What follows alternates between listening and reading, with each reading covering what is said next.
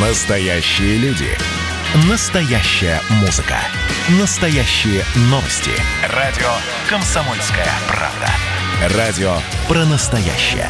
97,2 FM. эм. Тест-драйв. Здравствуйте, с вами Кирилл Бревдо. Сегодня я расскажу вам про новый Range Rover Evoque. Это уже второе поколение, на удивление, удачной модели. Самый первый Evoque образца 2010 года почти без изменений унаследовал яркий образ концепт-кара LRX, показанного за три года до дебюта серийной машины.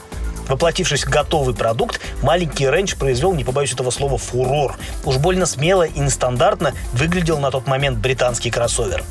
Пришедший ему на смену Evoque номер 2 сохранил и габариты, и стиль своего предшественника, но при этом получил новые фишки. Фишка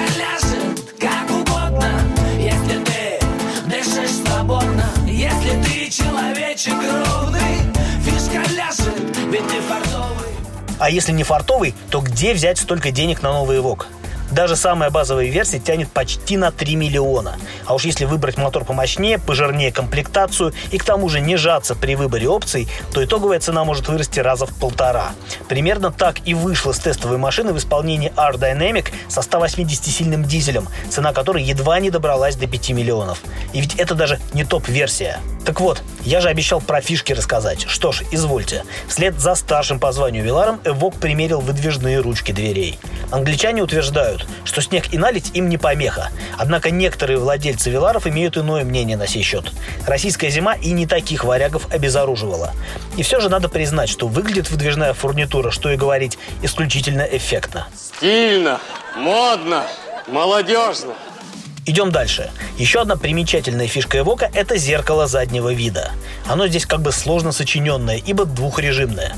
Помимо того, что это средство непрямого обзора умеет отражать действительность, оно еще и способно превращаться в экран, на котором идет прямая трансляция с камеры, встроенной в плавничок антенны на крыше.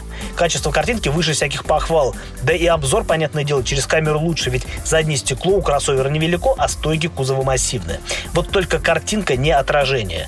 Поэтому при взгляде назад периферийное зрение не работает. Приходится перефокусировать взгляд. Привыкнуть, наверное, можно, но у меня за несколько дней тест-драйва так и не вышло. Глаза все время спотыкались о дисплей. Любопытный факт. При работе в режиме экрана зеркало нещадно греется. Салон Evoque перенасыщен дисплеями и сенсорными панелями. Вместо щитка приборов экран на центральной консоли еще два, уже сенсорные. На руле, слава богу, экранов нет, но есть тачпады для управления аудиосистемой и бортовым компьютером. Все это выглядит ультрасовременно, но малость притормаживает, увы. Можно было бы побрюзжать на тему того, что обычные кнопки удобнее тачскринов, но в реальности не так уж и часто приходится ковыряться в меню в поисках нужной функции. А со временем и вовсе привыкаешь к тому, что, где и как включается. Ну и потом, все мы уже приучены к смартфонам, а Evoque это в некотором смысле такой iPhone на колесах.